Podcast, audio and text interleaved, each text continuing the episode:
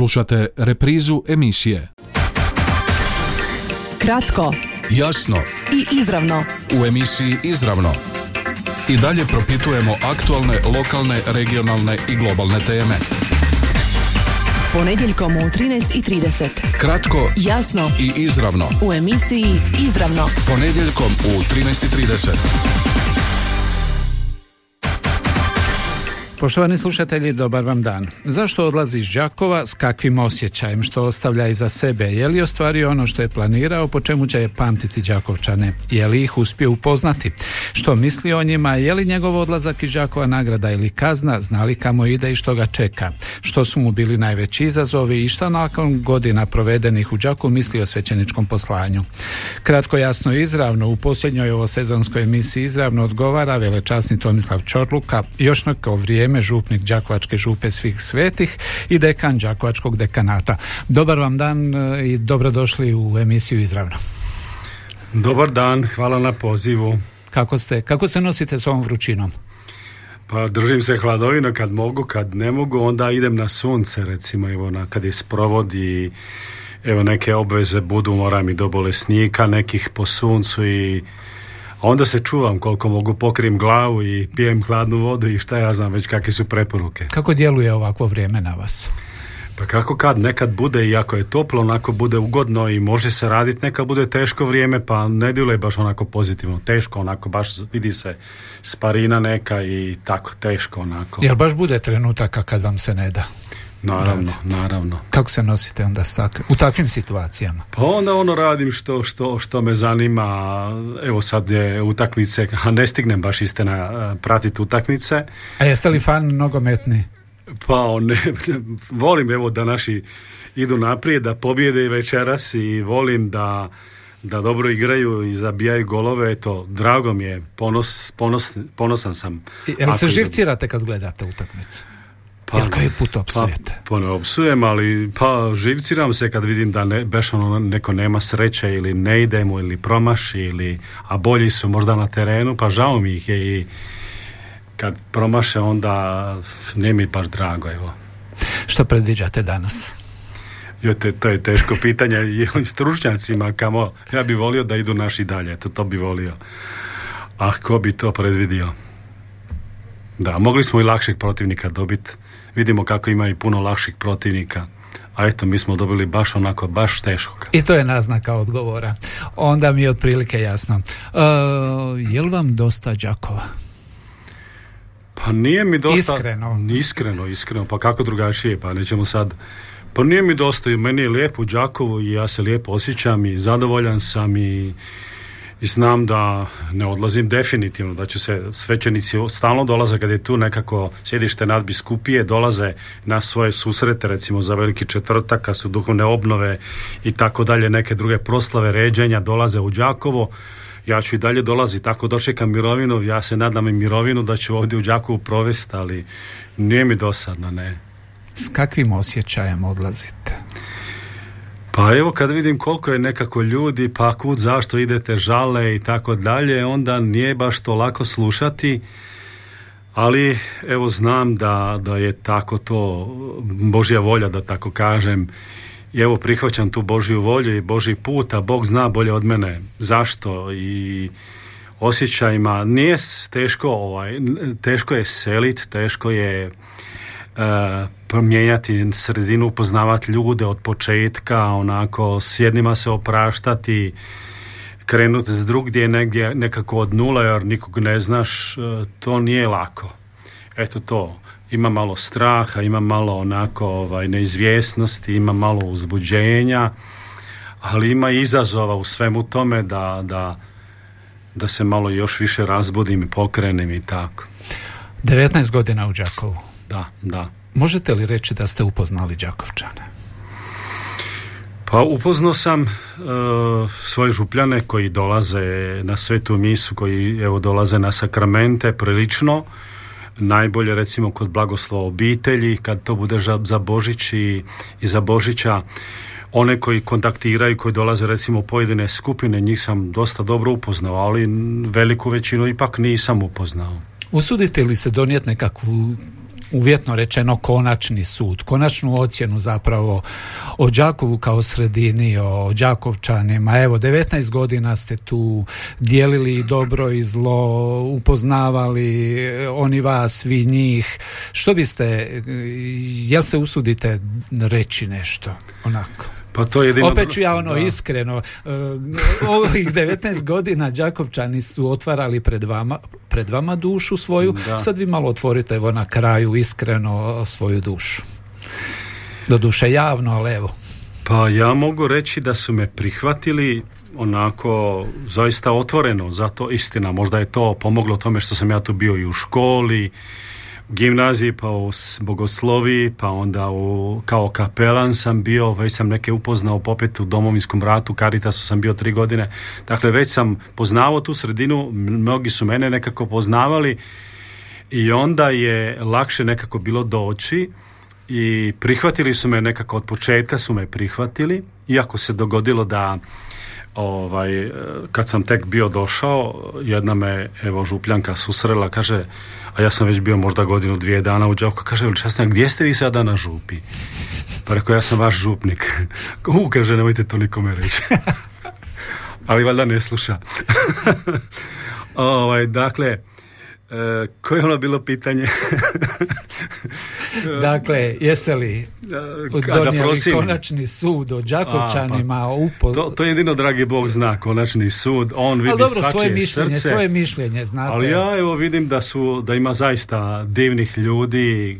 E, to vidim kako su me prihvatili i gledali kroz prste i neke moje pogreške i koliko sam imao podrške i kako su bili spremni na suradnju Naravno da se nađe u svakom žitu i kukolja, i, ali bude i teških osoba i e, bude evo i onih koji su u teškim problemima, koji su evo možda ni sami nisu krivi za svoje teško materijalno stanje, za možda izrazorene su obitelji i tako, pa onda u stotine koji kakvih ovisnosti problema, ali sve u svemu ja bih rekao je jako pozitivna sredina. Dakle, kad vam negdje netko spomene Đakovo, prva asocijacija će biti Srce Slavonije. To znaš ima srca evo za, za, za one koji dolaze ovdje, za one koji ovdje žive, za, za, i pa i za svećenike. Imaju srca, da kratka stanka i vraćamo se poštovani slušatelji našem posljednjem ovosezonskom gostu, to je velečasni Tomislav Čorluka koji je još neko vrijeme župnik ovdje u Đakovačkoj župi svih svetih, a odlazi, to ćemo do, doznati nadam se u drugom dijelu emisije. Kratko, jasno i izravno u emisiji Izravno. I dalje propitujemo aktualne, lokalne, regionalne i globalne teme.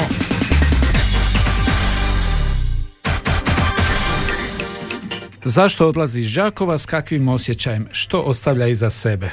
Pitamo velečasnog Tomislava Čorluku, župnika župe svih svetih. Dakle, što ostavljate iza sebe? Prvo, zašto Kakav odlazi? trag?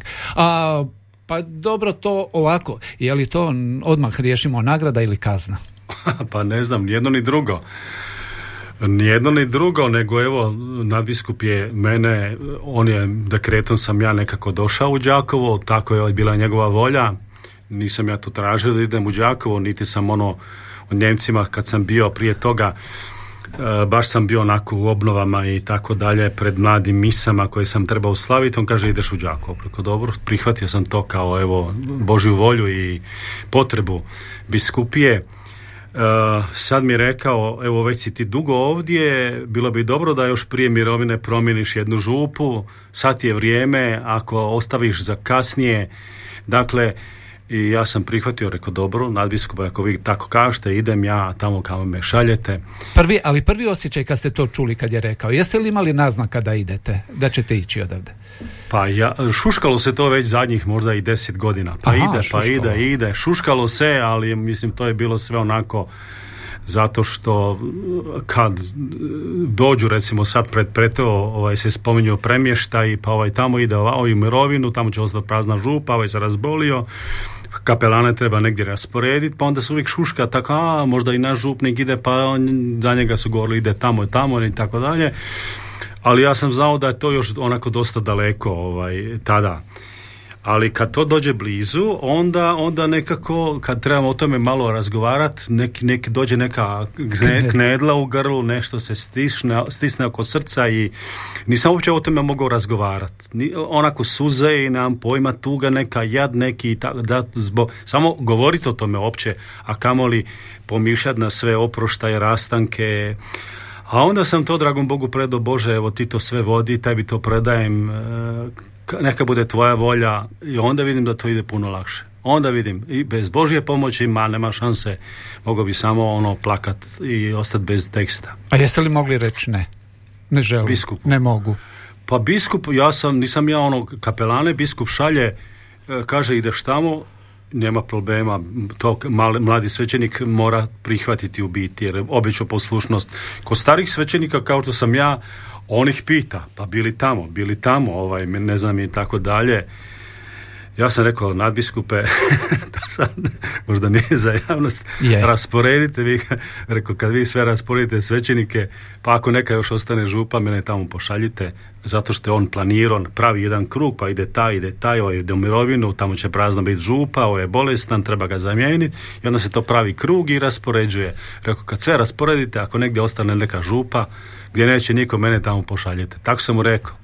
Istina, kad treba to provesti u dijelu, nije to baš uvijek lako. Dakle, niti nagrada, niti kazna, to je pa nekako stjecaj okolnosti, poslanje, svećeničko, nova sredina. to. I, I, evo potreba svakako je dobro dođe promjena nekako i za župljane, iako oni se naviknu na svećenika, ali dobro dođe promjena da dođe drugi svećenik koji ima svojih kvaliteta, koji ima svojih pozitivnih strana i vrlina, koji donese neke nove stvari, nove, novi duh i dobro dođe za svećenika koji sam ide u premještaj da i on evo vidi negdje drugdje nešto novo nauči, nešto novo donese toj sredini. Ali ipak na neki način iz Đakova nadbiskupijsko središte, sve su crkvene bisku, nadbiskupijske institucije, ustanove tu, otiću neku malu zabitu župu, je li to, ko, je li to ipak onako ono ljudsko u, u vama, u, u nama svima vjerojatno u manje mjesto otići iz uh, središta. Pa znate, svaka župa nekako ima i svojih prednosti i nedostataka. Istina, ovdje je to sve na licu mjesta, ja nisam morao putovati na te susrete satima, nego pređem samo preko trga, recimo, ako trebamo u sjemenište ili kod nadbiskupa par koraka u katedralu, svaki dan sam tu u katedrali, ovaj, e, to je prednost a, a nedostatak zato što imate puno onih koji nekako sa strane to gledaju pa kritiziraju, ocjenjuju ovako ili onako. E, puno imate onih nadglednika. A u drugoj župi ste nekako samostalan, sam. To znači, kako ti kažeš, tako će to biti, kako isplaniraš, tako to provede se. Ovdje morate se dogovarati i sa ovim i sa onim i usklađivati te sve stvari s drugima. I koliko ima prednosti nekako grad, ja sam bio evo dugo godina i na selu u Njemcima, koliko ima prednosti grad, toliko ima i selo nekih prednosti i nedostataka naravno. E, sad kad zaključujete ovu eru svećeničkog e, poziva, možete li se sjetiti e, s kojom mišlju, planom, idejom ste došli u Đakovo, preuzeli ovu župničku, župnikovanje, a sada s kakvom i kojom mišlju odlazite? Jeste li realizirali sve ono što ste planirali, s čim ste došli, onako kako ste zamišljali, imali ste pretpostavljam svoju viziju rada u Đakovu? Pa nekakvu viziju jesam, nije to baš bila neka šta ja znam posve jasna vizija, nego kad dođete u konkretnu sredinu, a, morate nekako poštivati onaj redoviti rad, one skupine koje postoje, liturgijsku godinu, morate pripravljati, evo, ono, dođu recimo sprovod, znam recimo kad sam došao za kapelana, prvi dan kad sam došao, taj dan ja još ono stvari nisam ostavio, bilo je šest vjenčanja recimo. Neke stvari čekaju, sve te mise koje su upisane, e, vjenčanja koja su zakazana, krštenja, e, počinje kateheza, već ono priprava za prvu priče za krizmu, dakle neke stvari su redovite, e, svi sveti, ne znam, nije negdje dođete, za dva dana vam je crkveni god ili dakle svake godine zna se priprave za Božić, ispovjedanje bolesnika, onda sve ono slavlje u, crkvi i onda opet blagoslovi obitelji, dakle neke stvari su morate hoćete nećete s vremenom kako ide liturgijska godina tako dolaze. A one planove uglavnom koje sam onako zamišljao, pa većinom se to i ostvarilo, da. Što vas je najviše ispunjavalo od tog svećeničkog poziva za ovih 19 godina u Đakovu? U čemu ste najviše uživali, u čemu se vidite zapravo, u čemu se dajete najviše, u čemu dišete punim svećeničkim plućima? Pa dobro, puno ima toga, možda recimo evo najviše sam Uh, ono što sam jako volio, evo sa prvo pričesnicima raditi, oni su nekako uvijek onako toliko radosni, puni života, čežnje za prvom pričešću i tako dalje. Onda recimo sa bračnim parovima sam dosta radio i evo vidim da su me ono prihvatili i, i evo sad smo bili u subotu na nekom izletu u šumi. I to vidim da je to nekako dobro išlo sa zaručnicima, dakle to je povezano priprava na brak, zaručnici pa bračni parovi. Onda evo trajno euharistijsko klanjanje koje nekako ostaje, sad smo slavili pola godine i vidim da to su, mnogi su se priključili i priključuju e, ili recimo ono što su mnogi nekako dolazili na neki razgovor, na životne ispovjedi, na onako osobne probleme nekako rješavati pa se ispovjediti u nekim poteškoćama, eto to su, to su mnogi se onako kad možemo doći, kad možemo doći, pa vidim da kako sam nekome, nekoga samo barem saslušao ili u Kristovo ime da od rješenja od grijeha vidim da, da su ti ljudi bili neizmjerno zahvalni, da se njihov život mijenjao. Eto to onda vidim da ima nekih plodova. Iako se ti plodovi, oni su više nekako duhovni. E, drugačije se to vidi recimo kad se obnavlja neka crkva, kapelica na groblju ili ova ovdje crkva svih svetih ili neke prostorije, župna kuća, ali duhovni plodovi nisu baš toliko vidljivi, ali, ali su zapravo najvažniji za, za mene kao svećenika. Po čemu biste voljeli, je li to onda i odgovor na ovo pitanje, po čemu biste voljeli da vas pamte, Đakovčani? Po čemu? Pa pa eto, Je li to sad, evo, spominjali ste obnovu materijalnu pa crkvenih pa... objekata, spomenik je ostavio iza sebe, izgradio šest crkava, obnovio ovo i ono, ili ova, ova ta ljudska duhovna strana odnosi pa evo, to kako se čezne za Bogom, kako se eto, raste u vjeri, u ljubavi, kako eto, treba biti Bogu predan, eto po tome. Ako, ako mogu išta od toga primiti, pa kako biti više čovjek, biti eto više kršćanin, biti više e, na pomoći onima koji su u potrebi, eto to koliko se taj svećenički poziv s početka vaše karijere pa i boravka u Đakovu i sada promijenio?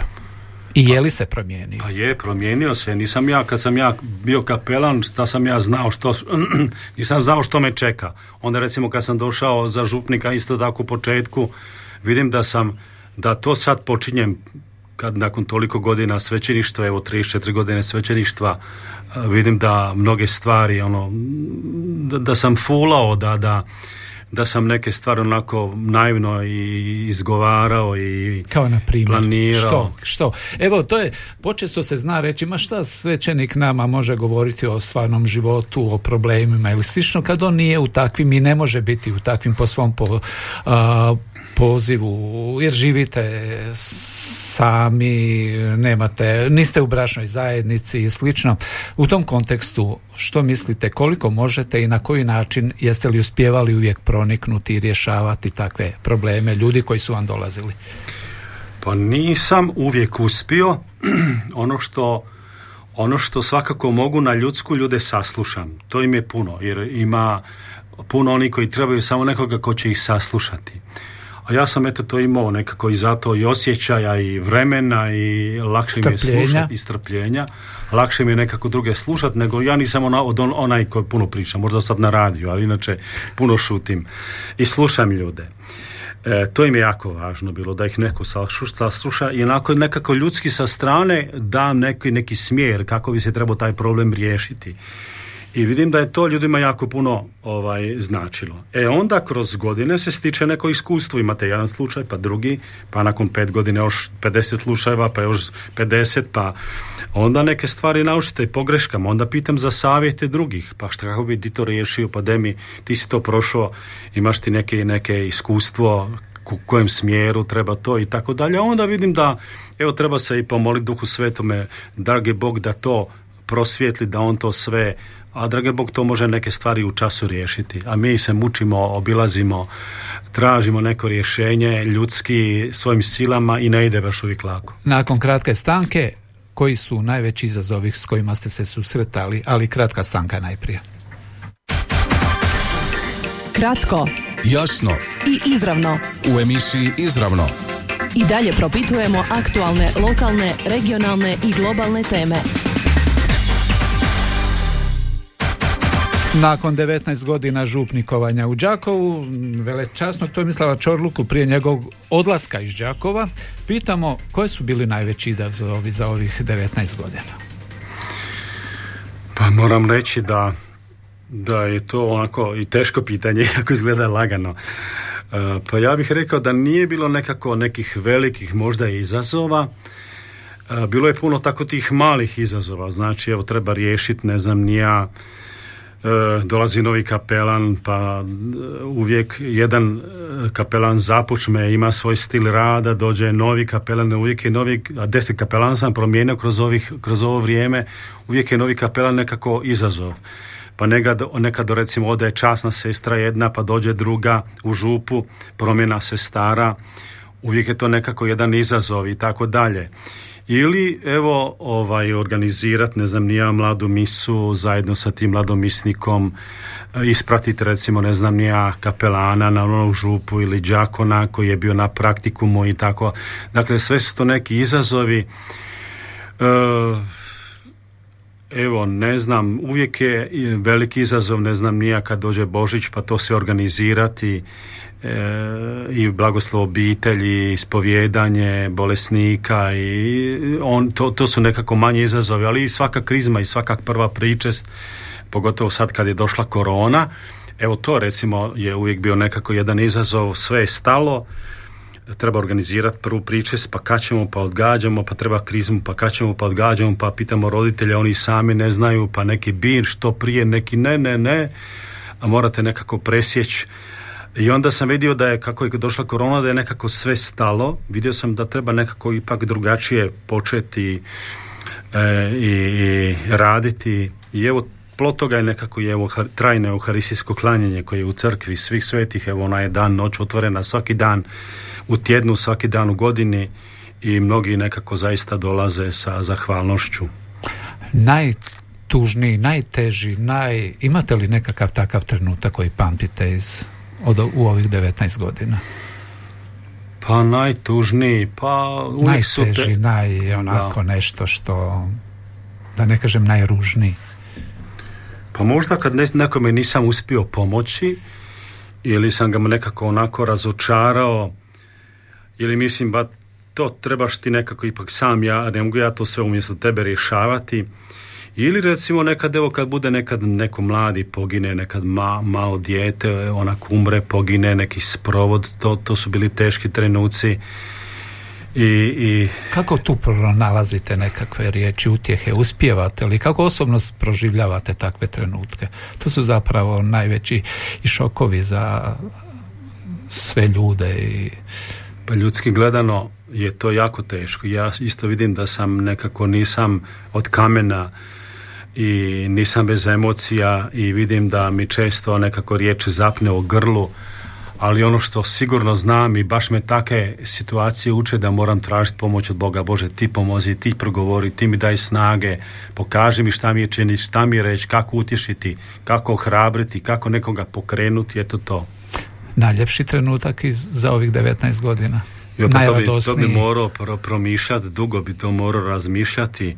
Je li bilo takvih puno? Pa trenutka? bilo je puno tih trenutaka, jako, jako lijepa budu vjenčanja, pa slavlja prvih pričesti, krizmi. Koliko pa... su vam takve stvari tehnika, tehnikalija, deformalno odradite, a koliko se uistinu unesete za te ljude, mlade ljude ispred vas kojima je to sve zapravo jednom najčešće jednom u životu do duše i to je sad relativizirano Pa što se tiče tehničkih stvari, tu bude nekako suradnika koji tu pomagužu časne sestre, kapelani, e, vjeručitelji i tako dalje. Recimo svako je za nešto zadužen ja sam nekako više za to samo slavlje zadužen onaj za slavlje prve pričesti i vidim da, da to, ili recimo kad bude neka fina sveta misa zahvalnica, kad slavimo neki bračni jubilej, kad slavimo evo sa bračnim parovima mnogih, mnogo lijepih stvari je bilo hodočašće jako lijepih u Međugorje ili u Ludbreg ili recimo u Mariju Bistricu.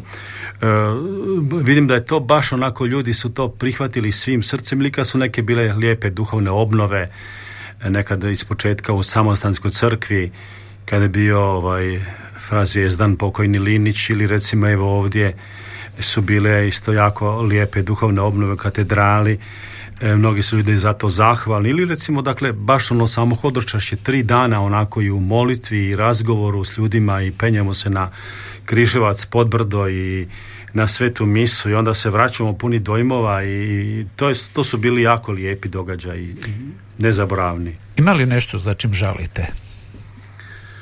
A odnosi se na ovih 19 godina?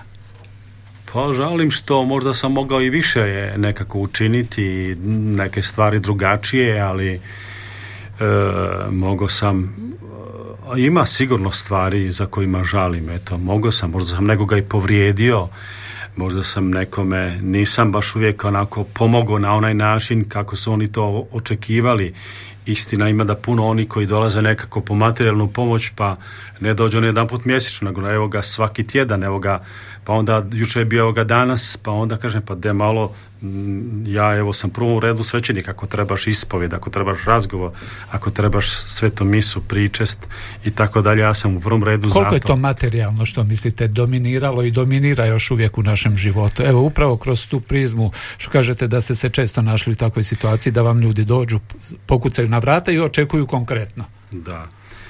Pa ja znam da je najjednostavnije, evo ti, ne znam, nije neki iznos, idi svojim putem. Oni to očekuju. E, mi istina pomažemo i odjeću stalno dijelimo i hranu dijelimo i kad se radi o financijskim stvarima e, treba neka struju, lijekovi i tako dalje. Ali eto, u prvom, u prvom redu ljudi recimo sasluša da vidimo u čemu je problem i vidim da je, da iako oni traže samo ono materijalno, ali vidim da im isto puno znači kad ih neko sasluša kad s nekim mogu podijeliti svoju muku, kad ih eto nekako ohrabri i tako uputi ih, a možete dalje, evo tražite ovdje pomoć ili ovaj će vam isto može pomoći na taj način i tako. Tamo kamo idete, a reći ćete nam i kamo idete, je, hoće li biti više ili manje takvih situacija, priča životnih i iskušenja? E to ne znam šta me čeka. Ovaj. Ne Ja e, znam šta mi je, dakle još nemam dekret niti da sam razrišen čuo sam da će to biti 24. ovoga kolovoza, da prestaje moja služba i da idem u župu bezgrešnog srca Marina u Slavonski brod, e, to je Budajinka, naselje Budajinka. A, svi hvale da je lijepa župa, da je dobra župa, da je manja župa, da je manje zahtjevna župa, ali ja tamo ne poznam nikoga, pa kako će biti ne znam, vidjet ćemo. Što vas sada kao svećenika može ponijeti, može inspirirati može e, nakon toliko godina svećeničke službe?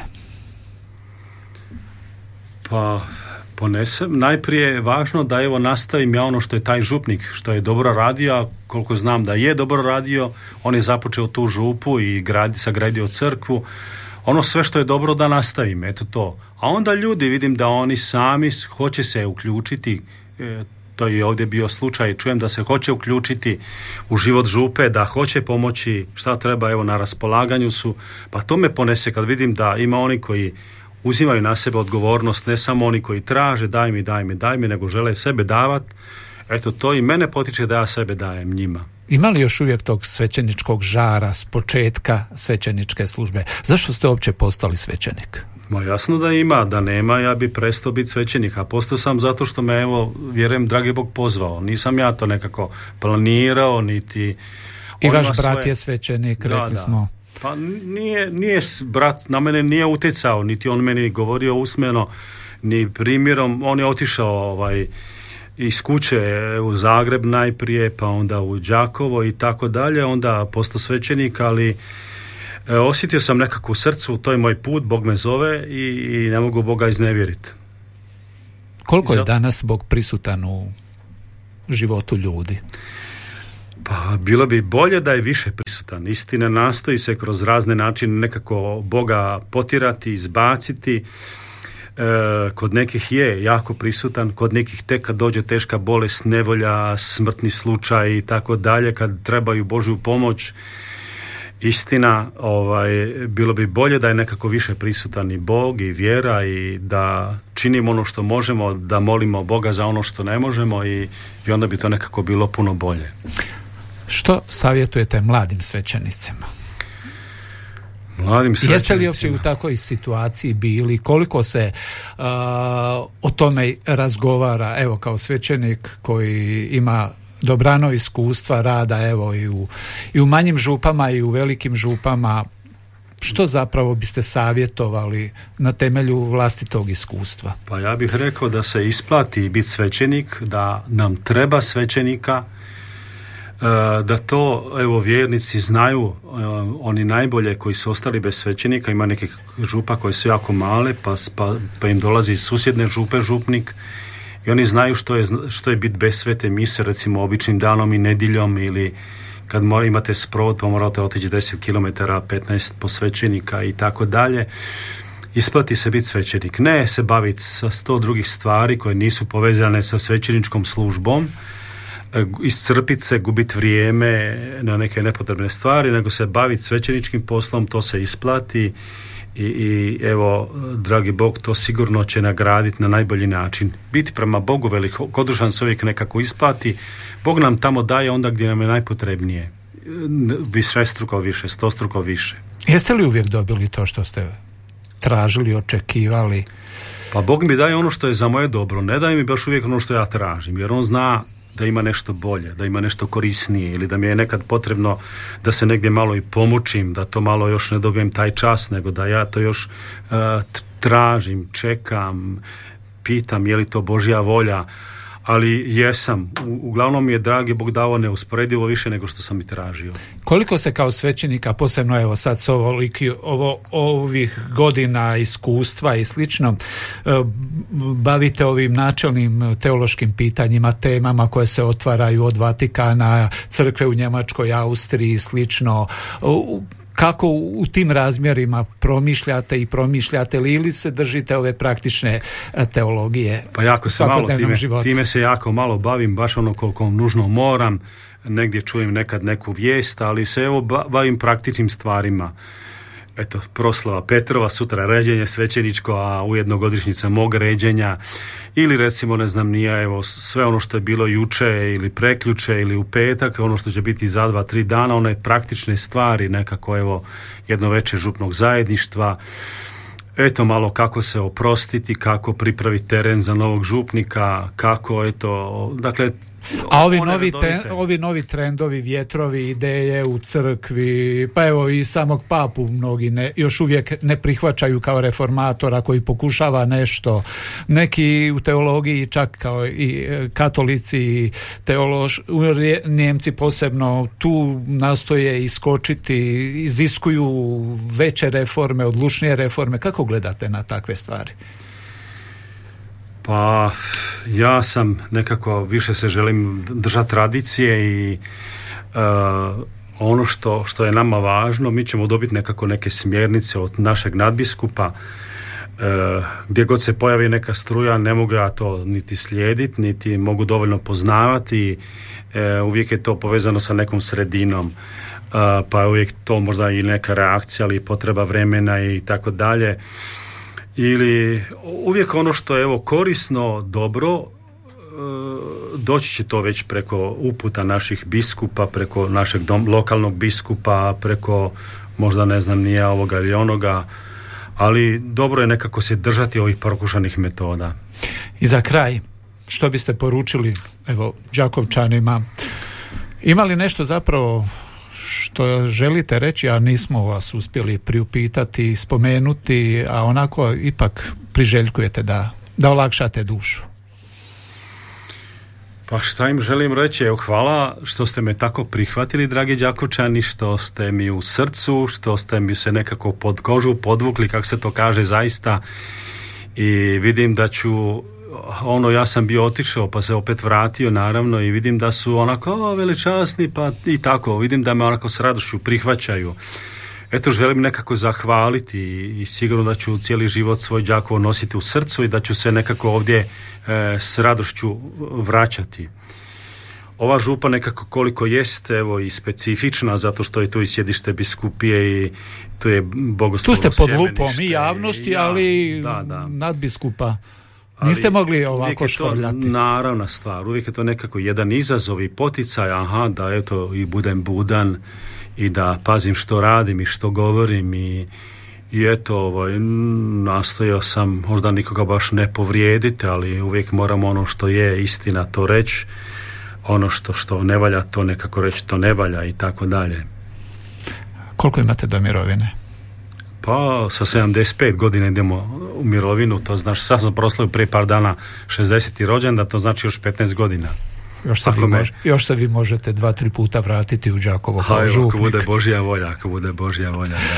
Poštovani slušatelji, gost današnje emisije izravno bio je velečasni Tomislav Čorluka, još neko vrijeme župnik Đakovačke župe svih svetih i dekan Đakovačkog eh, dekanata. I možda za kraj samo Tomislav Čorluka kao dječak koji odlučuje ući u samostan i Tomislav Čorluka sada kada odlazi privremeno iz, uh, Đakovačke, uh, iz sjedišta Đakovačko-osječke nadbiskupije. Samo kratko u rečenici.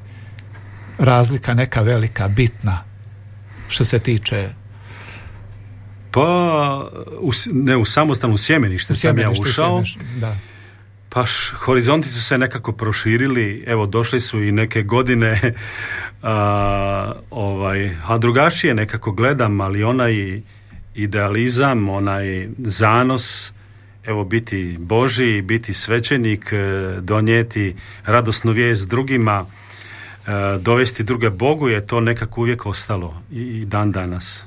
Neka ostane i dalje. Hvala vam na pozivu i Hvala svim slušateljima koji su nas slušali.